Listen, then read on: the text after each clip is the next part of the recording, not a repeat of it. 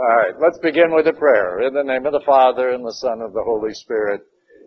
Lord, we thank you for bringing us together again to share our thoughts and our concerns with the Holy Scripture that we're about to study.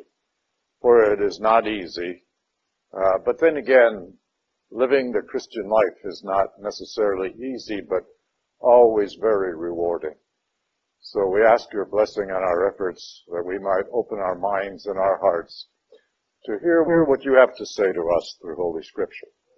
So we thank you for this time together and we thank you and praise you in all things in Jesus' name.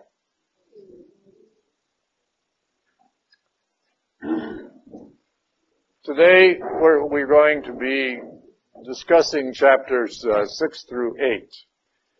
Uh, the writer of this commentary classifies this as uh, justification and the Christian life. Now, you have to remember that when Paul wrote this book, or this letter, he didn't put all of these little uh, headings in there and these classifications. In fact, it was written right straight through, no chapters and verses or anything of that kind. Those weren't established until the 12th and the 15th century respectively. Chapters in the 12th or 13th century and the verses in the 15th century.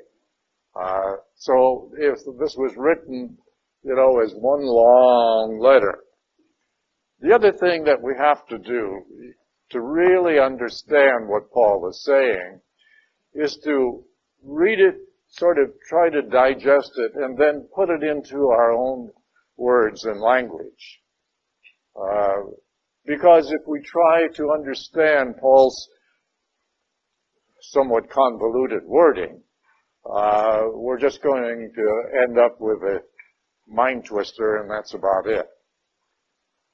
The thing that we really want to get out of this is what does Paul's letters mean to us today? And there's a lot of this that, of course, has virtually no application to today. Chapter 7, in a way, for example, uh, is entitled The Law, Parts 1 and 2. And that is, of course, according to the writer of the commentary. We today most of us uh, being cradle Catholics uh, or converts from another Christian faith are really not concerned with the law per se in the way that the people at the time Paul wrote this letter were concerned about it. You had the Jewish people who were tied to the law hand and foot, and then you had the Roman converts who knew nothing about the law. So you had one extreme to the other. What we have to do is look at what the structure of those laws really meant to us. And we'll get to that when we get to chapter 7.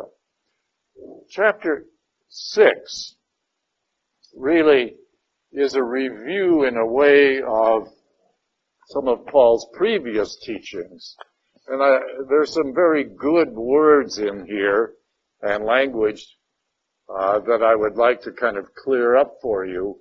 But it's important that you try to understand this as to what does it mean to you today. All right, not necessarily what it, Paul was trying to say to the um, the Jewish converts or the Roman converts at the time. Uh, that really doesn't have a lot of importance. However, you have to take it from one point, obviously, to the other. But let us begin with chapter 6 on page 61.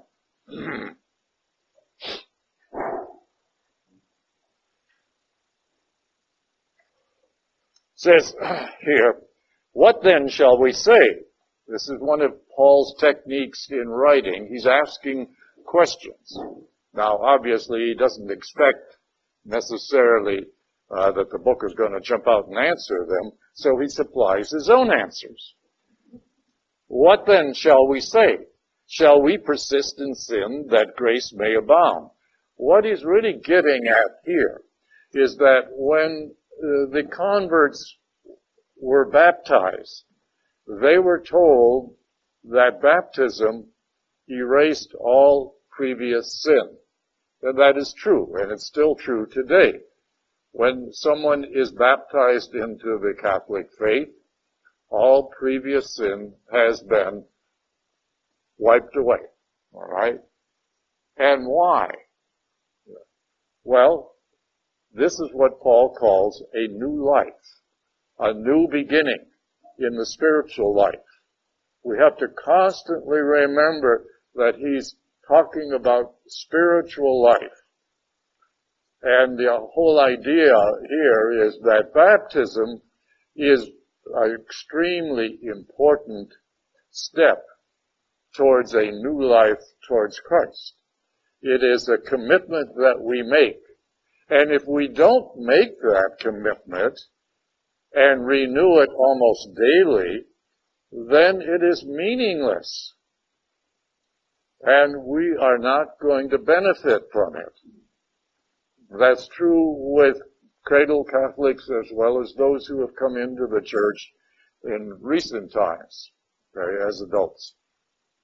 So baptism is extremely important and we have to kind of constantly remember that it is a commitment.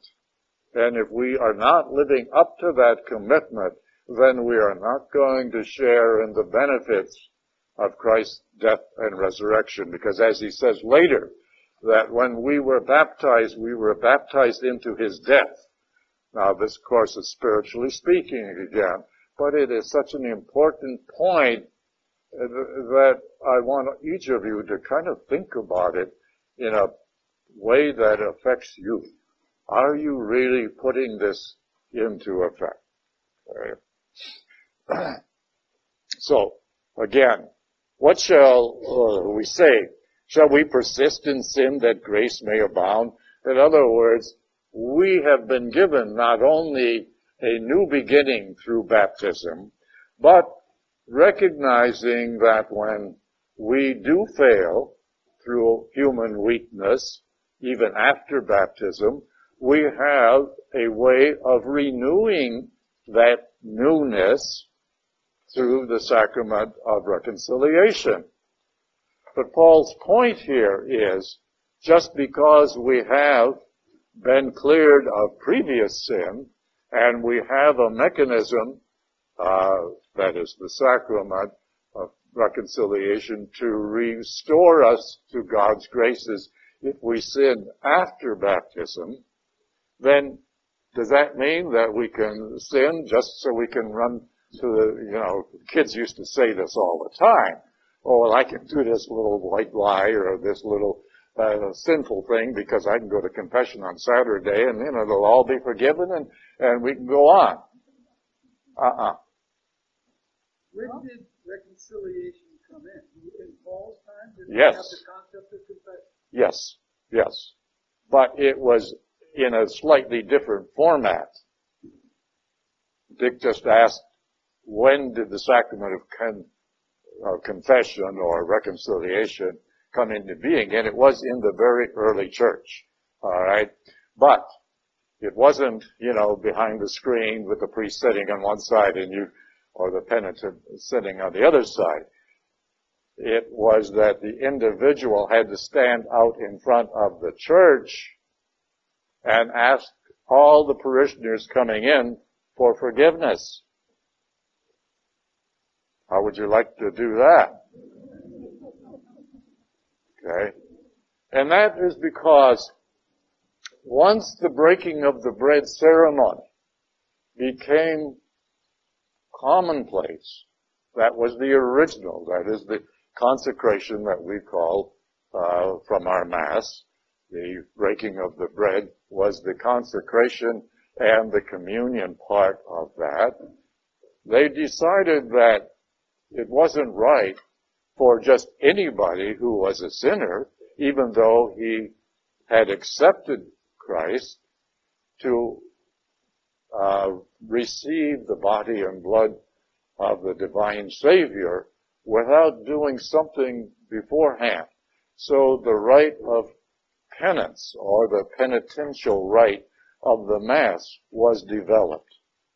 Then it was expanded to the point where, as I said earlier, the sacrament of penance was developed, but it was taking the form of standing outside the church and asking for forgiveness. And that is why, and the point being here is that when we sin, regardless of what it is, it's not only a sin against God, it's a sin against the church. All of us. And the idea of standing out in front of, of a church or, you know, somebody's house where a church group was going to meet inside and ask for forgiveness. That was the point that was being made. Since we offended God, we also offended our neighbor within the church. And therefore we ask for forgiveness not only from God, but from everyone else. Now, of course, that's been uh, simplified a great deal by going to confession to a priest. That's the purpose. And the priest represents not only uh, the church and God, but all of mankind. You got a question? A comment. Wouldn't 90% of the congregation be standing in front of the church?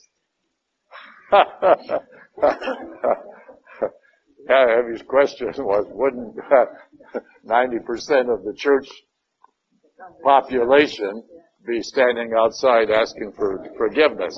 Yes, that's probably true. But of course, we're talking about very serious sin. Okay? Would they have to say what that sin was? Yes. Yes. Yeah. And that's where, you know, the format of our confession really got started. Yeah.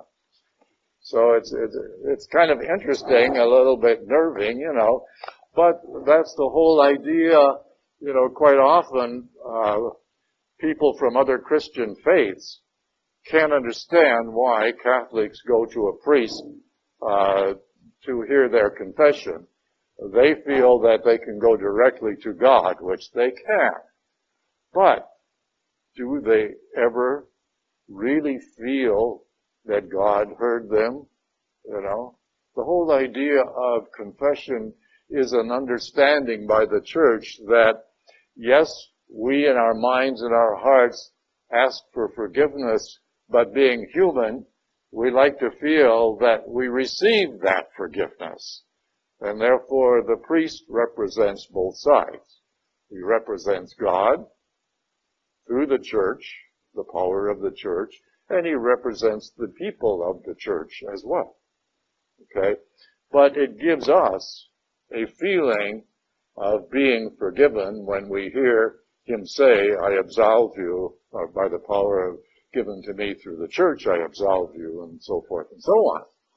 How many of you have dreaded going to confession to uh, confess a particular sin, and then after you've done so, you feel so wonderfully relieved. And that, that is a human need, you might say, of feeling relieved of the sin that you have committed. Okay. And so that's the whole purpose of confession. Yes, Joe? originally when confession first started that it was used mainly just once at the end of people's lives? Mm, no, I don't think so. That's what I was told once that one of the things for um, one of my kids who was um, having communion, uh-huh. one of the classes, and they said that it was used mainly for um, at the end of life, and that might have been in church. I don't know. Well, Yes, but I, I really, I really doubt that. I've never heard that myself. Now, confession wasn't something that, you know, was open to everybody on Saturday afternoon like it is here. Uh, and it was only for real serious sin, obviously. Okay. Uh, also, there weren't a lot of priests around in those days as well because in the very early church, it was only the bishops who could uh, absolve of sin. Later, that was given to monks in monasteries, partly because they felt because they were cloistered in a monastery, they wouldn't run, run around and tell everybody what those sins were.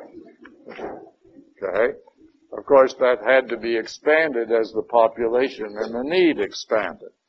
Uh, but the point that Paul is making here is that just because we have a way of uh, resolving our, our problems, our frailties, our natural frailties, uh, should we just go and sin and have a good time and then run to confession just to get rid of them? No, absolutely not. It says, how can we who died to sin yet live in it? Or are you unaware that we who were baptized into Christ Jesus were baptized into his death? In other words, we make a mockery of the sacrament. We make a mockery of Christ's death and resurrection if we don't take it seriously. And if we, you know, skirt the, the reality of it, because the reality here is sincerity.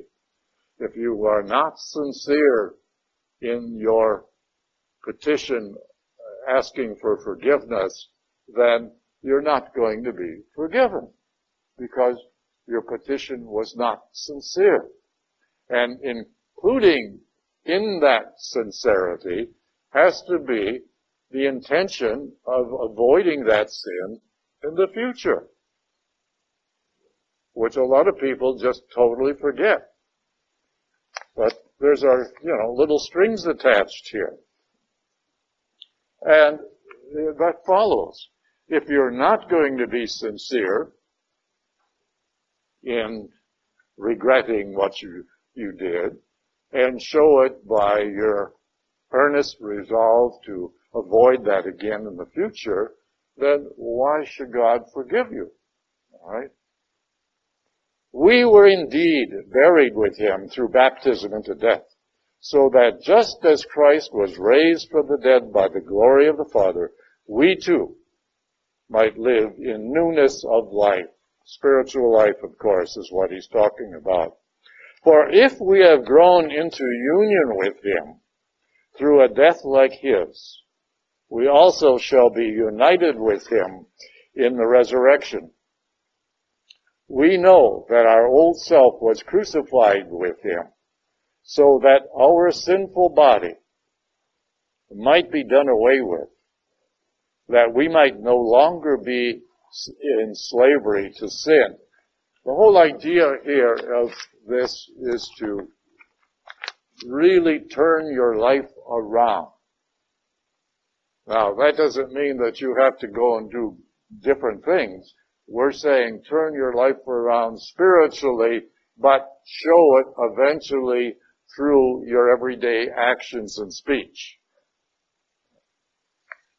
Sincerity is really the key to all of this, all of Paul's letters. For a dead person, and of course he's referring to spiritually dead, um, has no has been absolved from future sin because he's now dead and can't commit it. Okay. If then we have died with Christ, we believe that we shall also live with him.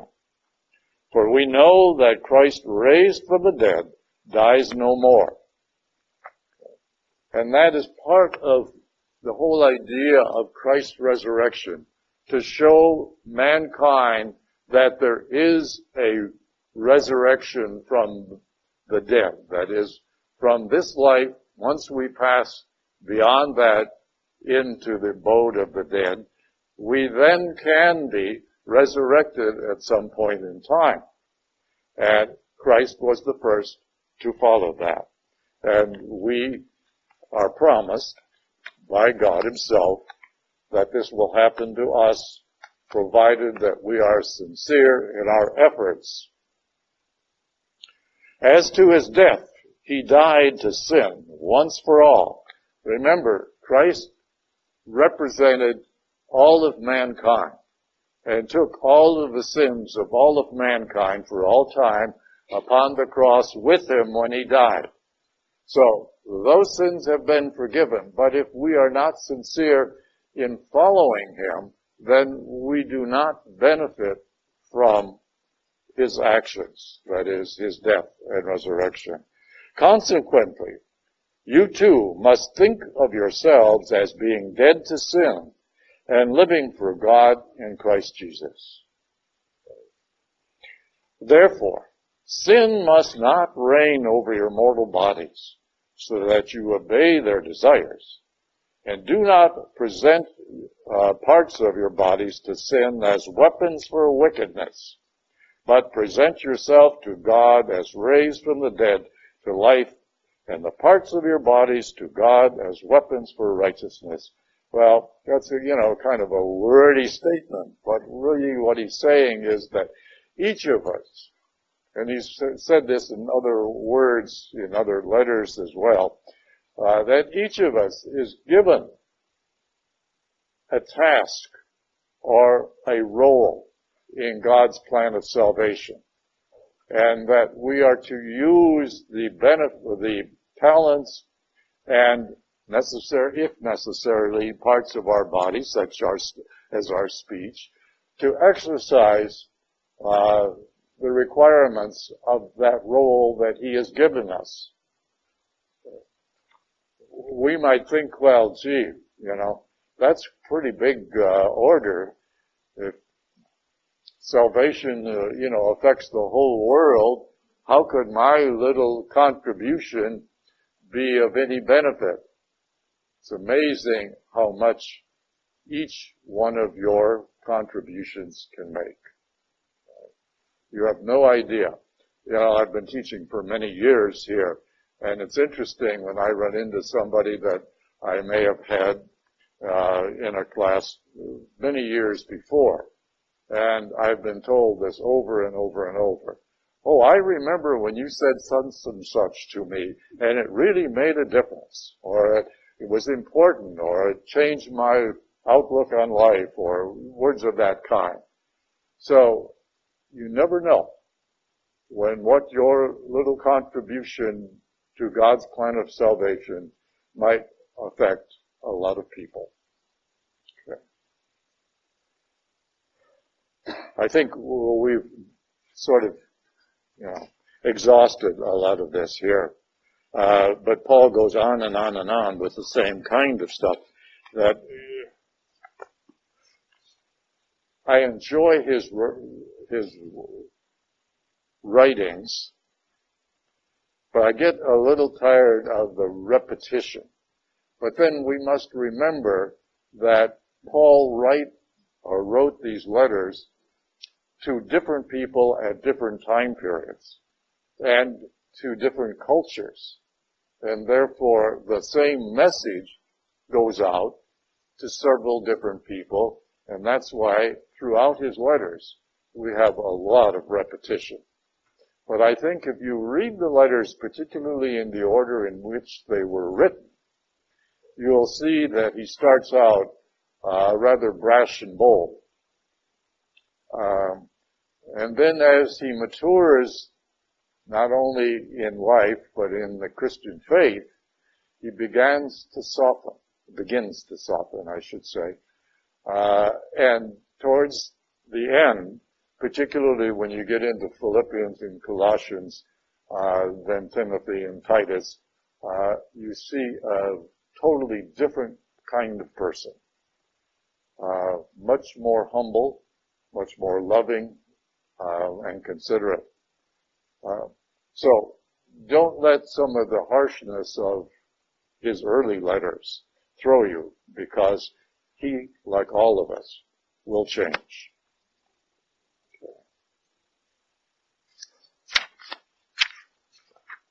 Uh, uh, on page 63,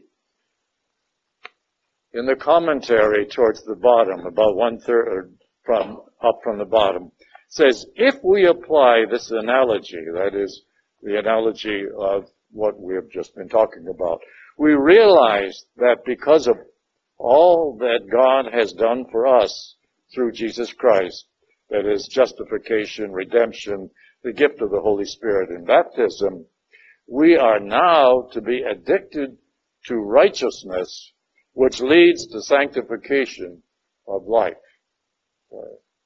Righteousness is not the same as sanctification, but righteousness or justification leads to sanctification.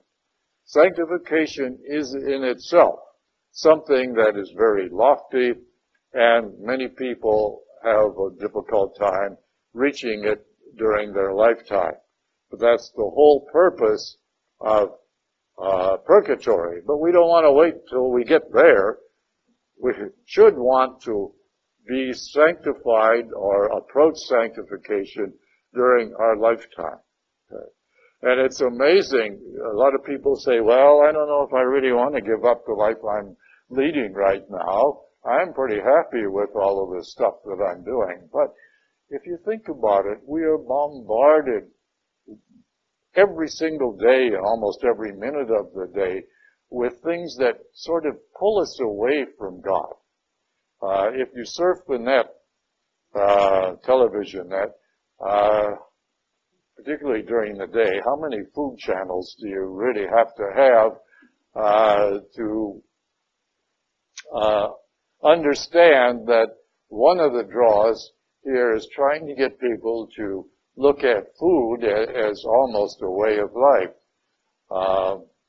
And yet, food is necessary, obviously.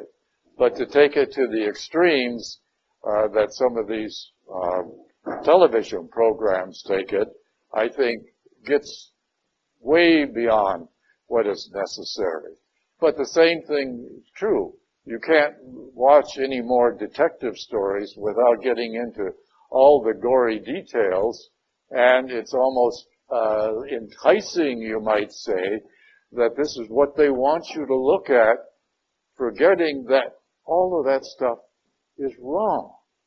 Wrong not only for it ever to happen again, but you wonder why, how, why, and uh, actors and actresses can perform in such degrading uh, stories, you might say. And obviously it's money. I mean, the whole purpose. And he asked the people, the congregation, what is the purpose of blessing yourself with holy water when you enter a church? You know, nobody raised their hand. Of course, dumb me, you know, I have to even though I'm a visitor to the church. And so I said, it's to remind us of our baptismal commitment. Everybody looked around and, you know, gee, where did he come from? But the priest said, that's right. That's what the purpose is, is to remind us of our baptismal commitment. So we have, you know, little reminders all around us. Do we really think about it? the whole idea of making a genuflection before you enter the pew of the church, or bowing if your knees aren't strong enough to make the genuflection, you know. Either one is acceptable, but why? It is to recognize that God himself is there in front of you, is present. If you don't, what bothers me is this dipsy doodle thing. You know? Uh, you can, and the other, the other one that I really, uh, really get a little upset about is when the altar is up there and the pew is over here and the person goes to the pew. You know? It means that they don't know what they're doing or why they're doing it. They're following, uh, you know, something that somebody told them. Or they probably went to school and the, the nun stood over them with a ruler and said, if you don't do it right, you know, no, no, no. Okay. So, we want to take the time to think about our faith and how we are expressing it. That is so important. And God looks with love at each of us. And sometimes he shakes his head and says, oh my, you know, here we go again. But there are so many little helpful, helpful hints out there. Okay. Um, the other uh, aspect that Paul is really talking about is this freedom from sin.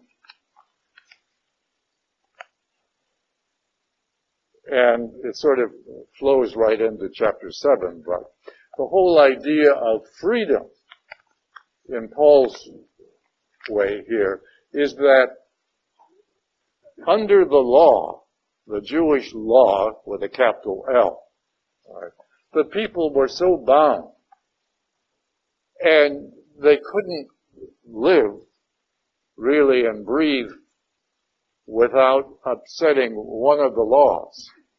Uh, I think I've told you this before, but there is a very interesting book uh, by a fellow by the last name is Jacobs, I forget his first name. Uh, he wrote a book called Living a Year, Living a Year Biblically, I think it is, or, or words close to that.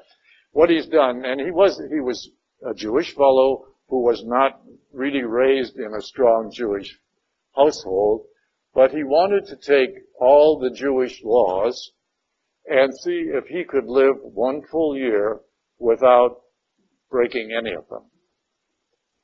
And I recommend you reading this thing because it's well done. He doesn't demean the Jewish faith whatsoever, uh, but he's got a sort of a, a sly way of saying things, you know, so it becomes rather humorous in a way.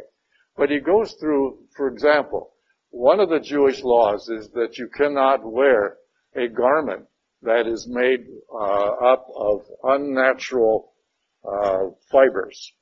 Okay, so that would be pretty difficult for us today, you know, with polyester and nylon and whatever in, in almost everything. So he had to wear a he had to wear a gown, a white gown, totally made of cotton. Okay? And he could not wear anything else. Uh, well, he said, walking down the street, uh, people all kind of looked at him in a strange way, particularly in the winter time in New York City. Um, but then there's a lot of weirdos in New York City, so you know, he said, and, and that's the kind of the way he talked to make it a little uh, amusing. But you did learn a lot about Jewish culture in reading this book, but it is a lot of fun. Uh, there were so many other little things, but I, that was the one that I remembered the most. And, uh, you know, he couldn't wear pants because the only pants he could find, uh, had more than one natural fiber in it, you know. And buttons, of course, most of them today are made of plastic anyways. So that was a total, and zippers, oh, no, no, no, no zippers, you know, that was not allowed. Uh, so it, it's, it's rather humorous, but the point is, he was so bound by this that of course he couldn't wait till the year was over. But he did, he did do it. Uh, but he couldn't move. And of course, most people would break most of those rules uh, sooner or later. But the whole purpose of the law was to worship God, but unfortunately, because of the uh, the way that they were so binding, was that the idea of worshiping God was totally forgotten. People began to worship the law itself. And of course, as I've said before, during a Shabbat service or the observance of uh, the uh, holy day, uh, the Jewish people will open their tabernacle and what's inside but the scrolls of the first five books of the Bible, that is the Torah. Alright?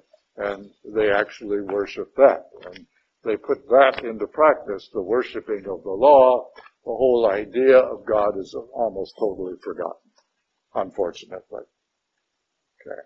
says here in verse 22, but now that you have been freed from sin, that is, uh, the extreme observance of the law, and have become slaves of, slaves of God, the benefit that you have leads to sanctification.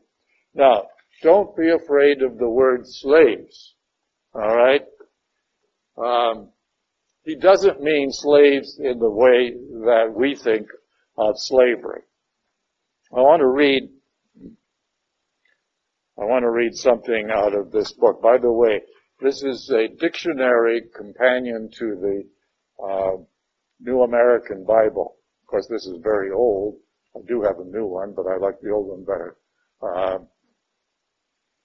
I recommend that each household have one of these because there is a lot of very good information here, uh, and it's important in a way.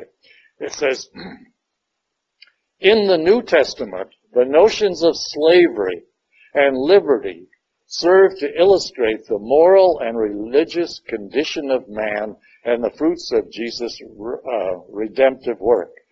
Man is the slave of sin. Christ, and that's of course Romans chapter 6 here, exactly what we're talking about. Christ um, has liberated us from the slavery of sin, from death and from the law, and so has made us truly free. The Christian is not one who received a spirit of slavery and fear, but a spirit of adoption on the account of which he calls God his Father. Paul wishes to prevent a false interpretation of this doctrine on the liberty of the Christian, uh, and paradoxically uh, transforms this liberty into the service of a new Lord who is God and Christ, to whom he belongs, and for whom he must live and die, for living and dying is totally Christ's uh, prerogative. All right. So the whole idea of slavery here is sort of uh, an exaggeration of a term to mean that we are now, through our commitment of baptism, we are now bound uh, to Christ. But are we living it? Does our speech and our actions reflect that?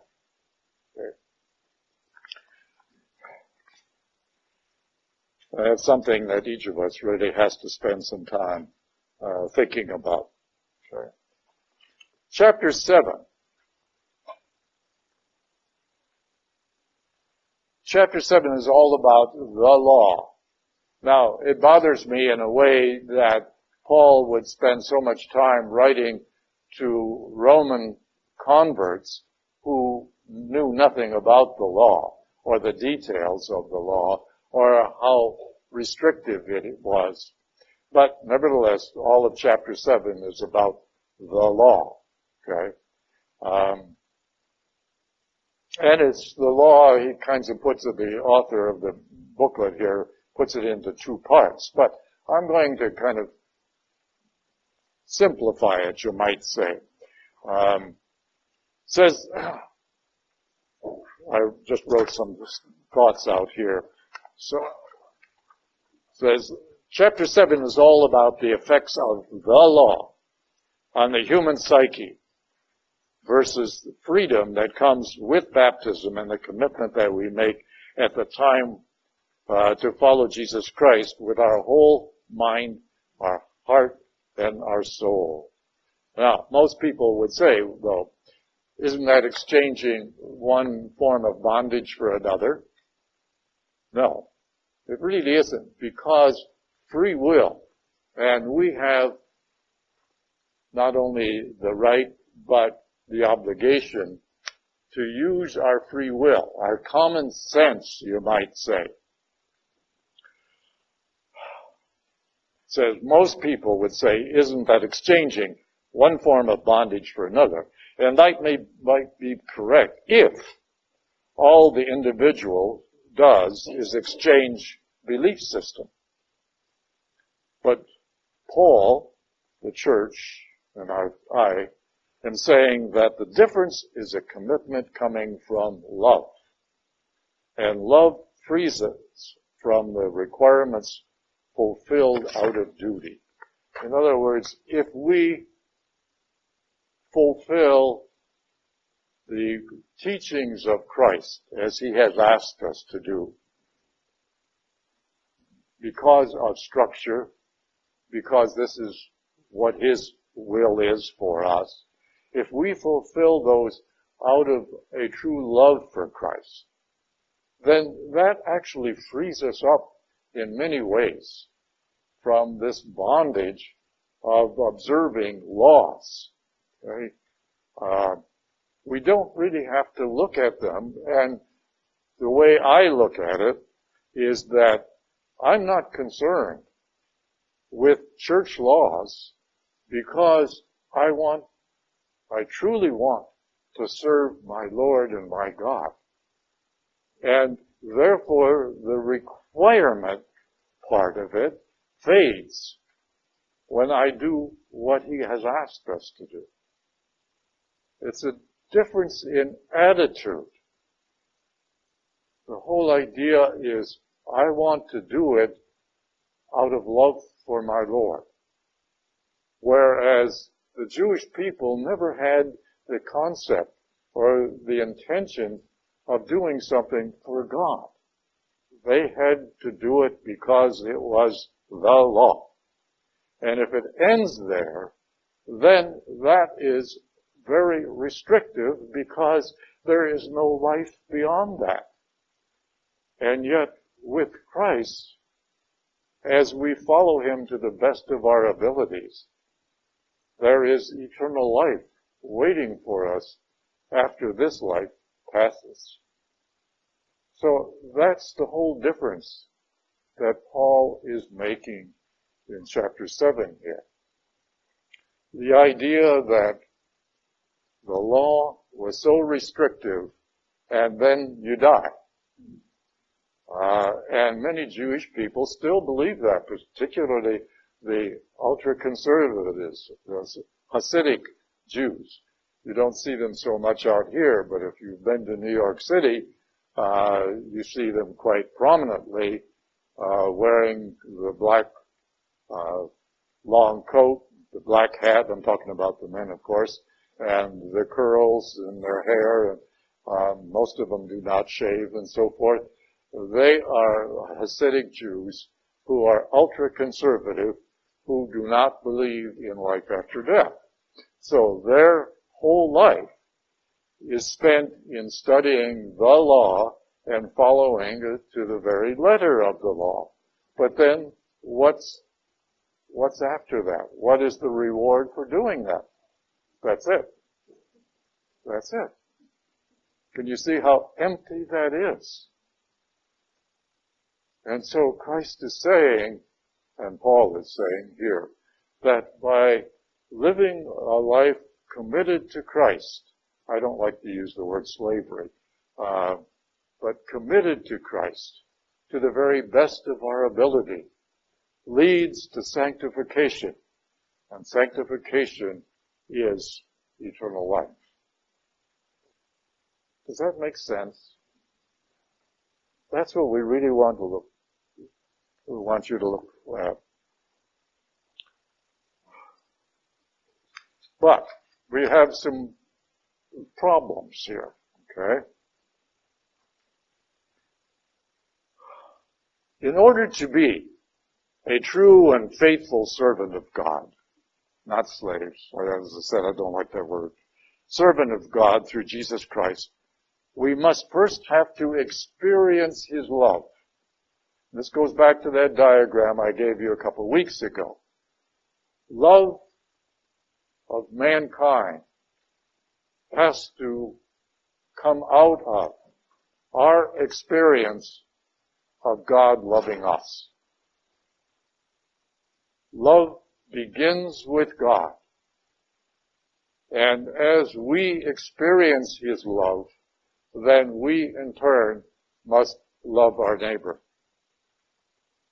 And by doing so, Paul tells us, and the church tells us, that that will come, or that will fulfill the law that the Jewish people were striving very hard to fulfill just by observing all of their petty laws.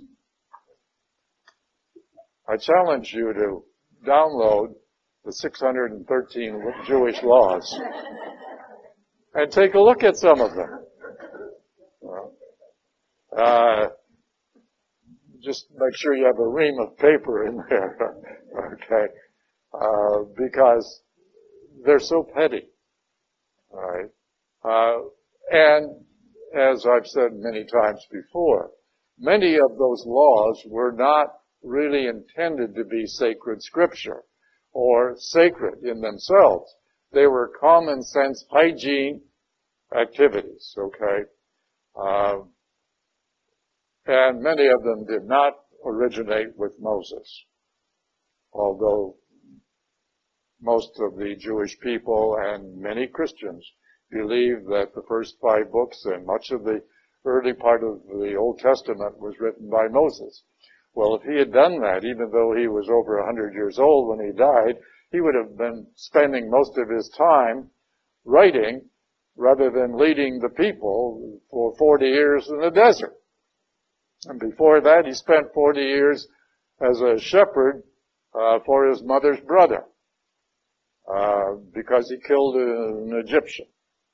All right, read read uh, the book of Exodus. It's rather interesting uh, from that point of view. Okay. The freedom that Paul talks about in Romans 7 is really our free will being restored. We now are no longer bound by minute rules that choke the very life out of us. Further, if we fall back into sin, then when we recognize it and wish to be forgiven, we can re-enter the good graces of God through the sacrament of reconciliation. But he also states that because we have a very easy way to be uh, forgiven, does not give us the right to continue to sin. The answer, of course, is no. Such an attitude shows no sincere remorse or intentions of sinning no more. Finally, Paul goes through the last part of chapter 7 with comments about the law and to his true to his former life as a conservative Jew, he states that the law was good and holy as long as it was a vehicle to worship and honor God. But when it became the object, the object of one's worship, in other words, worshiping the law for the sake of the law, uh, it could not lead to anywhere but to sin. Because sin can, I mean, laws can only tell us what to do, and if we don't do it, they can only tell us that we've done something wrong. Okay? They can't lead us into eternal life or sanctification. Okay. However, we still have the age-old enemy of the flesh, and we must fight that battle constantly, but not alone. For we have the Holy Spirit on our side, always. And that is something that many Christians, many Catholics do not do. And that is pray to the Holy Spirit for guidance on a daily basis part of your morning offering of prayer should be to the Holy Spirit asking for guidance through the day so that we can avoid sin and honor God through our speech and our actions. Let's go on to chapter 8. Chapter 8 has a lot of beautiful wording in here, particularly the ending of it. So I'd like to go through some of this uh, in a little more detail. Okay. Hence, now there is no condemnation for those who are in Christ Jesus. And of course, observe his teachings. Saying it in, you know, is not the same as acting it out that you are in Christ Jesus. Again, sincerity is probably, uh, well, I, I would classify if we're putting a secondary title on this letter, I would say that it should be the word sincerity. Okay.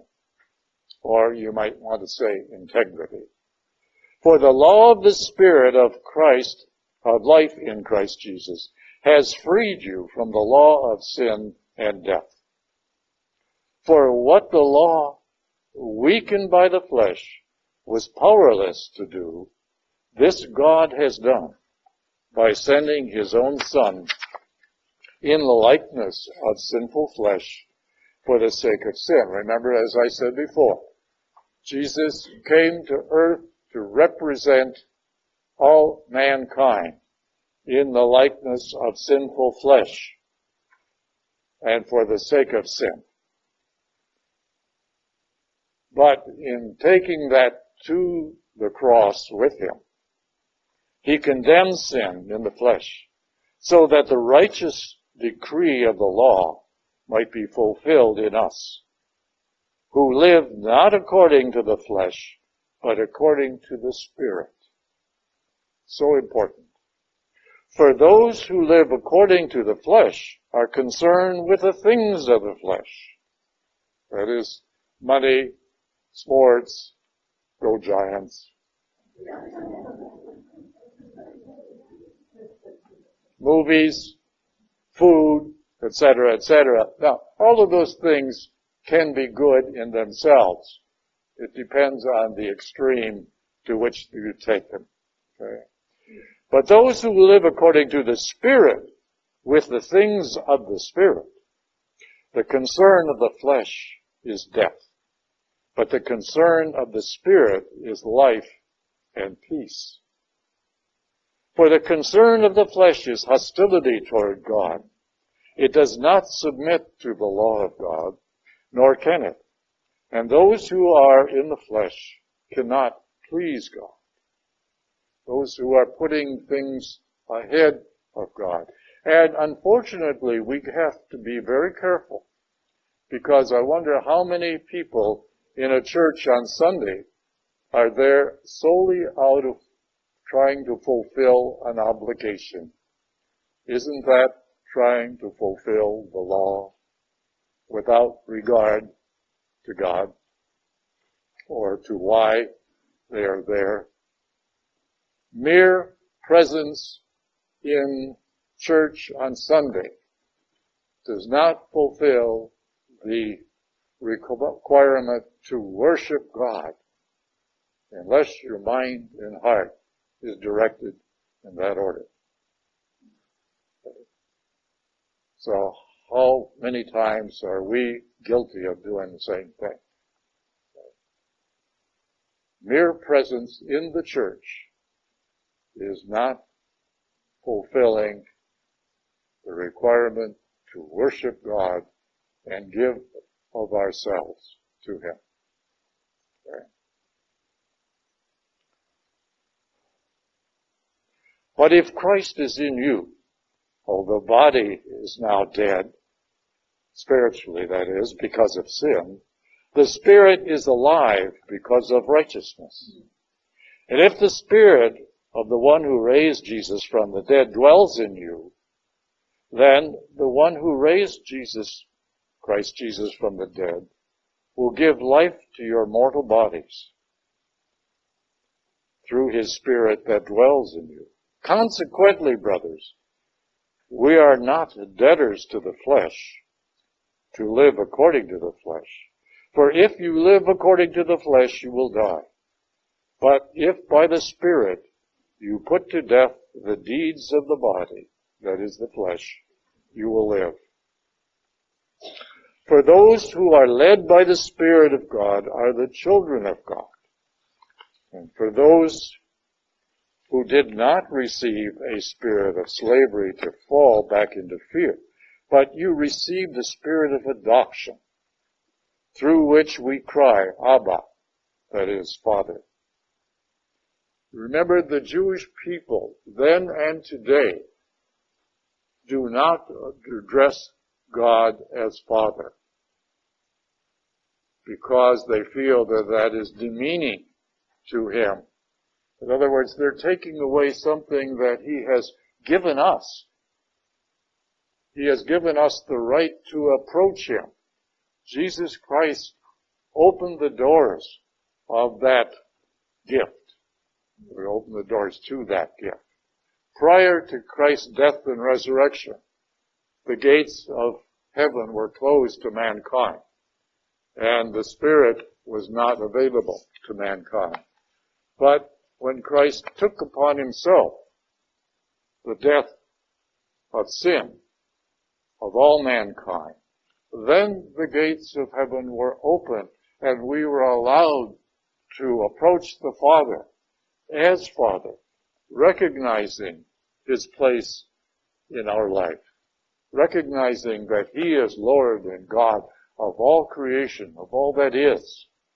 And if we recognize that, there is no reason why, out of his divine love, he has accepted all mankind and wants all mankind to come to him. But the Jewish people, unfortunately, have not received that gift of love and conversion in their mind and heart, and therefore do not approach the Father as Father. That is a big no-no in their faith, and they do not use it. In other words, the intimacy that God wants us to have between Him and us is not there. And that in itself, that intimacy fosters internal peace. That is something that we should really strive for. The relationship that we have with Christ and God the Father and the Spirit through Christ should give us a sense of peace and hope. Unfortunately, our non-Christian brothers and sisters do not look at it that way. Says the Spirit itself bears witness with our spirit that we are children of God. And if children, then we are heirs, heirs of God and joint heirs with Christ. If only we suffer with Him so that we may also be glorified with Him. Now when it says suffer with Him, it doesn't mean, you know, chopping off your arm or getting crucified or sticking your head in a rose bush or something.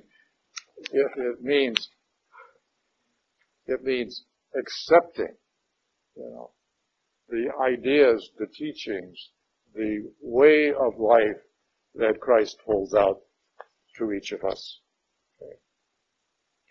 I consider the sufferings of this present time as nothing compared with the glory to be revealed for us. For creation awaits with eager expectation the revelation of the children of God. For creation was made subject to futility, not of its own accord, but because the one who subjected it in hope that creation itself would be set free from slavery to corruption and share in the glorious freedom of the children of God. It's kind of a mouthful, you might say. But what it's saying here is that God created not only mankind, but all of the physical structure of the universe to support mankind. You couldn't have a bunch of bodies sitting around, uh, floating around in, out there in the air with uh, no place to go. So, creation was created by God out of love for mankind as a way to support mankind but it has its limitations. It is a creation that has a point in time where it will be dissolved. All right? We have no idea when that's going to be.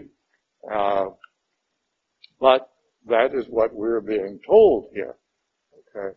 And when it is dissolved at the end of the world, it will change in some way because we we believe that the body will be resurrected. We who are sanctified either through our efforts on this planet or through purgatory uh, and end up in heaven will be reunited with our body uh, at some point in time after the end of the world. I always say, in that time, I'm going to have more hair. Okay? At least that's my hope. Okay?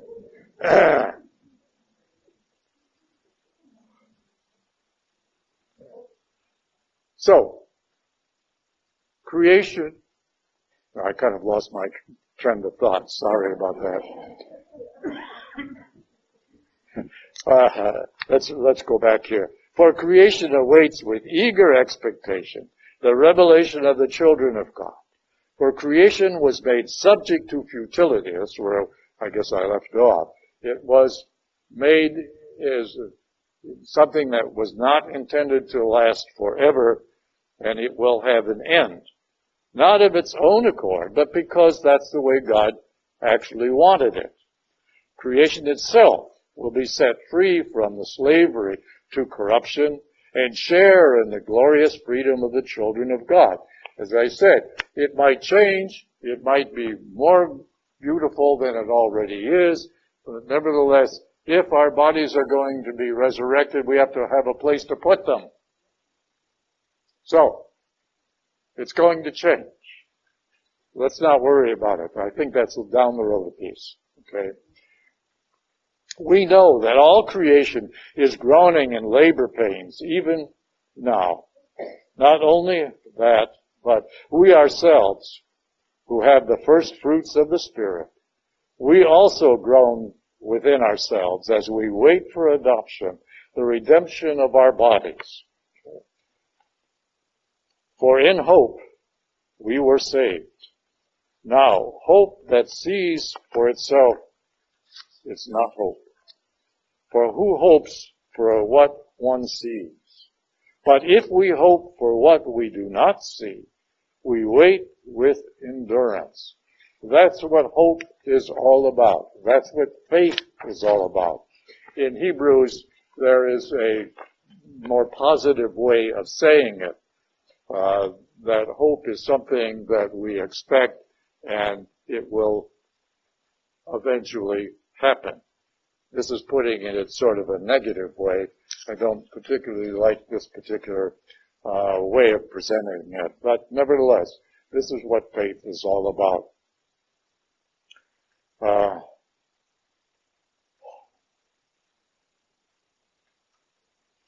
okay, let's go on. In the same way, the Spirit too comes to the aid of our weaknesses. For we do not know how to pray as we ought. But the Spirit itself intercedes with inexpressible groanings inexpressible groanings. That's where uh, the speaking in tongues comes from. All right, but that's a gift of the Holy Spirit and something uh, that isn't quite part of this discussion. Okay, and the one who searches hearts knows what the intention of the Spirit is, because it intercedes for the holy ones according to God's will. And this is really, the next section here to me is very, very important and a sign of hope in itself. We know that all things work for good for those who love God, who are called according to his purpose. For those he foreknew, he also predestined to be conformed to the image of his son so that he might be the firstborn among many brothers. That is, the firstborn to be raised from the dead. And those he predestined, he also called. And those he called, he also justified. And those he justified, he also glorified or sanctified. Okay. Now, the church does not believe in predestination. But that's not what he's talking about. Okay? when you say that you want all of your children to be rich and famous and and uh, happy and beautiful, etc. That isn't predestination. That's you want the best for them. Okay? And that's, in a way, what Paul is saying here. The word predestination has, over 2,000 years, uh, sort of gotten a bad uh, understanding or reputation. That's not what Paul is saying. Paul is really saying that God really wants the best for all of us. And, but there is an order. There is a stepping process into how to obtain that. Okay? But the end is always, if followed correctly, uh, sanctification or eternal salvation. Okay. What then shall we say to this? If God is for us, who can be against us? That's kind of a very, very hopeful sign or statement in itself. He who did not spare his son, but handed him over for us, how will he not also give us everything else along with him?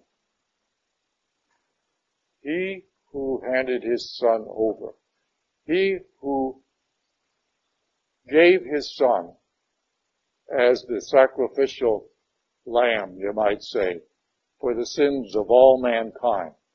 If he was able to do that out of love, out of love for all of mankind, is he not able to do a lot more? I'm putting it into my humble words. Now, this is a statement that you've probably all heard many times, but I would uh, suggest and recommend that you mark this because whenever you are down, whenever you have a, a depressing feeling of some kind, and we all do, there's nothing wrong with that. That's part of human nature. Turn to this particular section, chapter 8, verses 31 through the end of the chapter 39. Okay. Who will bring a charge against God's chosen ones? Is it God who acquits us? Who will condemn? Is it Christ Jesus who died, rather was raised, who also is at the right hand of God, who indeed intercedes for us? What will separate us from the love of Christ? Will anguish or distress or persecution or famine, or nakedness, or peril, or the sword. It is written, For your sake we are being slain all the day long. We are looked upon as sheep to be slaughtered. No, in all these things we conquer overwhelmingly through him who loved us. For I am convinced that neither death nor life, nor angels, nor principalities, nor present things, nor future things, nor powers of any kind, nor height, depth, or any other creation will be able to separate us from the love of God in Christ Jesus. So regardless of what you are faced with, if you know that Christ loves you and you have followed him to the very best of your ability, according to what you believe is your role in God's plan of salvation, then regardless of what happens from outside you, you always have the memory, the thought, the conviction that Christ loves you. And that regardless of what happens, you will join him in heaven. I think that this is one of the most hopeful portions of all of scripture. If it is understood in the way it, it was intended. Now, let me clarify a few words that are being used here. because I've been asked this many times. I am convinced that neither death nor life, nor angels, nor principalities, um, nor powers. People will say, well, what does that mean? Did you not know that, and we haven't discussed this very often, that there are seven different classes of angels? Angels is the lowest class. We don't know why, but this is the way uh, it works out. Principalities and powers are also a class of angels. Alright? There are archangels and I forget all of the others. Uh, and I wouldn't dwell on it. It's not that important to us to understand the various classification of angels. But that's what these words mean. Okay. In Paul's, Anna just asked, where do these words come from? In the early church, there was a great deal of discussion and devotion to angels. But once the understanding of the role of the Holy Spirit became more universal, then the role of angels disappeared. Because God used angels as messengers, as uh, servants, you might say, in a way. They have, particularly during, in the Old Testament, there were prominent uh, roles for angels. For example, if you go to the uh, book of Tobit, one of the principal characters is the angel Raphael. Alright? Then the early church, for example, to Joseph and Mary, the angel Gabriel. Okay. So you have a number of, of, uh, stories about angels or incidents really happened about angels. But later on, um, that began to fade as the role of the Holy Spirit became more predominant. Uh, anyone else? Any other questions? Yes, Cora? Uh, yes, but not suffering the part. Uh, I, I think I think you've made a very good point. Cora says she doesn't want to wait till she dies to enjoy uh, Christ. She wants to be sanctified here on earth uh, ahead of dying. And that's true, but it's not something that you can take upon yourself to do. The thing is, it must be done in conjunction with God's holy will for you. And therefore, you understand what that role is through prayer. Alright? Each one of us has a different role, and the only way we're going to find out what that is, if we don't already know, uh, is through prayer. So prayer is the way we search God and ask for guidance and direction. And then make yourself available. In other words, here I am, Lord. Today, I've come to do your will, which is directly out of uh, the book of Kings, first book of Kings. Uh, we have a couple stories there where that's very prominent. I've come to do your will. Let me know what it is that I can do for you today. And it's by obedience to that word that you gain sanctification. Steve? His question was, we believe in one holy Catholic apostolic church. And through our baptism, we are forgiven. Alright? His question really comes from that point. If somebody comes into the Catholic Church, do they need to be rebaptized? It depends on where they're coming from.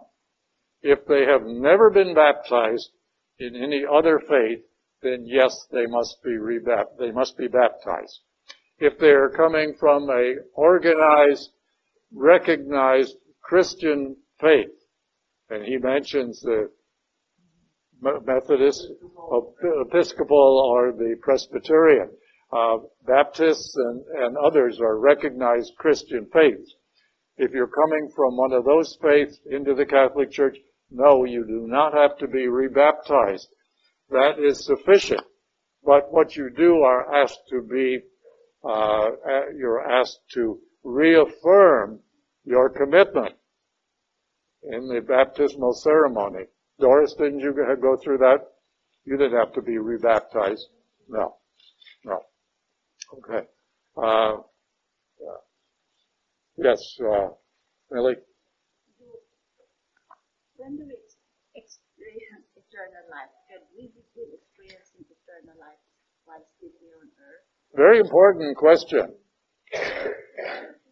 Millie asks, when can we begin to experience eternal life? And can we experience it here on earth? And yes, the word is definitely yes. That you can experience eternal life through your relationship with Jesus Christ. Uh, now, I know Millie is very much involved in the uh, Divine Mercy program. And if you read the life of St. Faustina, she was very much on the threshold of uh, eternal life and sanctification for some time before she died.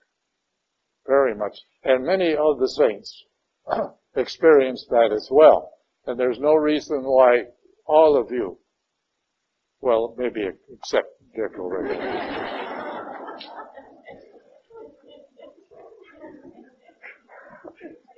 he knows I, I, I use him as the fall guy quite often. Uh, uh, but there's no reason why all of you cannot reach that level of holiness. And you can't do it alone, though. It has to be done in conjunction with the Holy Spirit and following the teachings of Christ. With the objection, well, objection of honoring the Father. Okay. All of our prayers are directed toward the greater honor and glory of the Father, regardless of what we think or our intention is. Uh, all of our prayers should be for the greater honor and glory of God the Father, through Jesus Christ, through the Holy Spirit, through the saints, or whatever. Uh, but the ultimate purpose of our prayer should always be towards the Father. Does that make sense? Anybody have a question or a problem with that? No other questions? All right. Let's end with a prayer. Father, we thank you for helping us to see things a little differently, perhaps. Help us then to open our minds and our hearts as to how we can apply these things to our own life today and every day. Help us really to have the hope and the trust in you and your spirit to lead us in the right direction, regardless of what other people might say or how they might feel.